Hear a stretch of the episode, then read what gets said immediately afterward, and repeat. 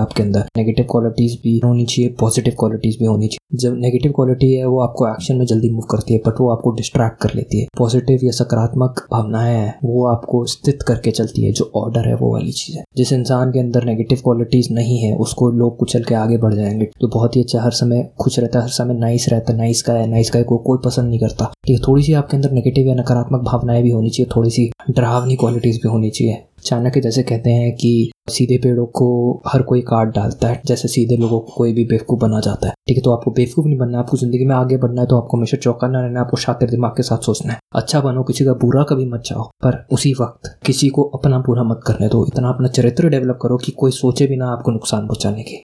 आपको हमेशा ऐसा बनना है कि जो अपने लिए हमेशा खड़ा रहे। अगर कोई आपके साथ बुरा करे तो आप इतनी हिम्मत रखें कि आप उनके साथ वापस वही चीज़ कर सके जो उन्होंने आपके साथ किया है। ठीक है? आपको उन्हें, उनकी गलती महसूस करानी है। हमेशा ऐसे नहीं बनना कि कोई भी चढ़ के आपके ऊपर से निकल जाए। हमेशा ऐसा नहीं बनना कि कोई भी आपको कोई भी व्यवहार दिखा सकता है।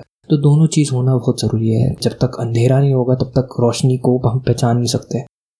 बहुत बहुत धन्यवाद इस ऑडियो को सुनने के लिए। अगर आपको मेरा काम पसंद है तो प्लीज़ मुझे फॉलो कीजिए, मेरे चैनल को सब्सक्राइब कीजिए। और अगर आप चाहते हैं एनिमेटेड वीडियो देखना इसी बुक समरी की तो लिंक जो है वो डिस्क्रिप्शन में है, उसको फॉलो कीजिए। Thanks for listening